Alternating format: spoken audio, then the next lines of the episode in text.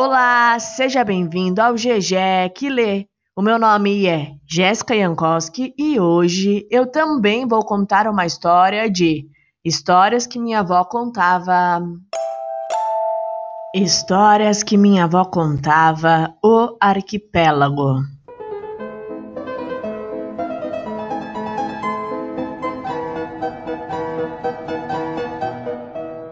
Era uma vez um arquipélago com 100 ilhas. Este arquipélago ficava muito longe de qualquer continente e suas ilhas eram as mais variadas.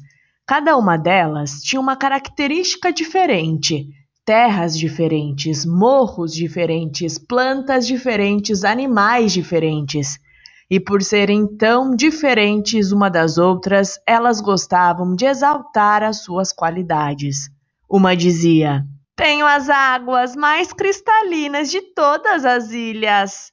A outra falava: Mas eu tenho as pedras mais preciosas em minhas terras. Ainda uma outra falava: E eu tenho a flora mais bela de todas as ilhas. E assim elas viviam, sempre exaltando suas qualidades e diminuindo as qualidades das outras.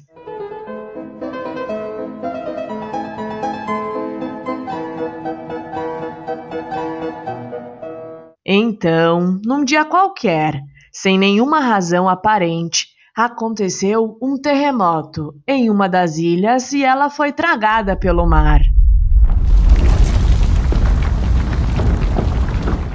As outras ilhas ficaram assustadas, nunca tinham visto algo assim acontecer, mas não ficaram preocupadas. Este não era um problema delas. Pensaram que provavelmente aquela ilha mereceu, porque não era tão boa quanto elas.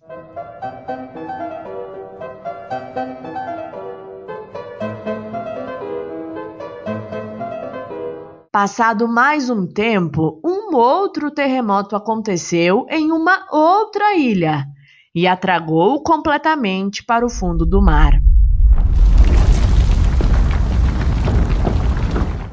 Novamente, as outras ilhas ficaram impressionadas, mas não se preocuparam. Este não era um problema delas. Aquela ilha nem era bonita mesmo. E assim, com o passar do tempo, cada uma das ilhas foi tragada pelo mar. Uma a uma foi desaparecendo.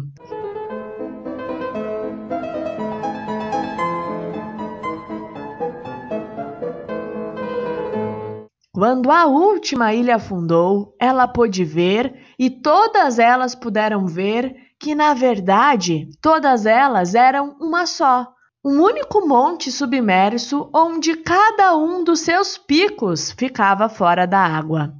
Viram que, por serem uma só, eram somente diferentes em suas características, porém iguais na sua essência e que eram tão vulneráveis quanto qualquer outra.